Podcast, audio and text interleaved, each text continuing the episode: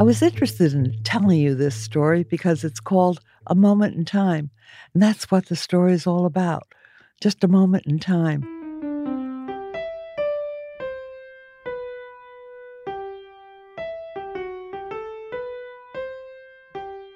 Here I was. It was 70 years ago, just about exactly. And I'm sitting at a lunch counter on Madison Avenue, New York, taking a lunch break from a job I wasn't very excited about. I didn't change the job because, after all, I was planning to be married. I had been engaged for over a year and had some doubts had already been postponed once. Here I'm at, I can't remember what I ate at this lunch counter, but I remember what happened next. Music came on, and it was a special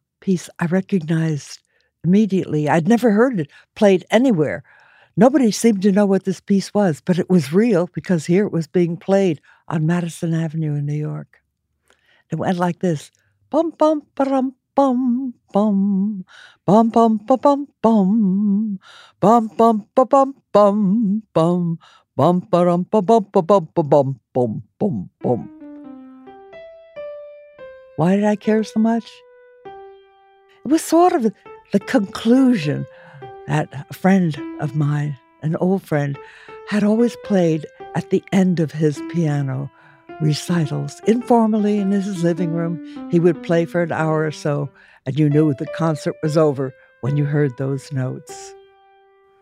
But they meant a lot more to me at that moment because I realized I knew what my problem was. I was engaged to the wrong man. It was this that made my heart beat faster. And so, instead of going ahead and getting married to the wrong man. I broke the engagement. Instead of moving out of state and looking for a new, more interesting job, a year later, I married my friend of the piano.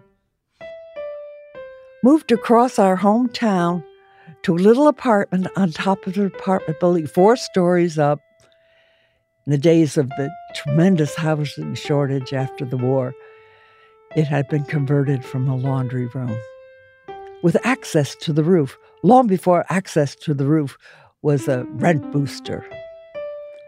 We moved in. We lived happily ever after. And I still don't know, in spite of research and effort, what that song was. But it was real.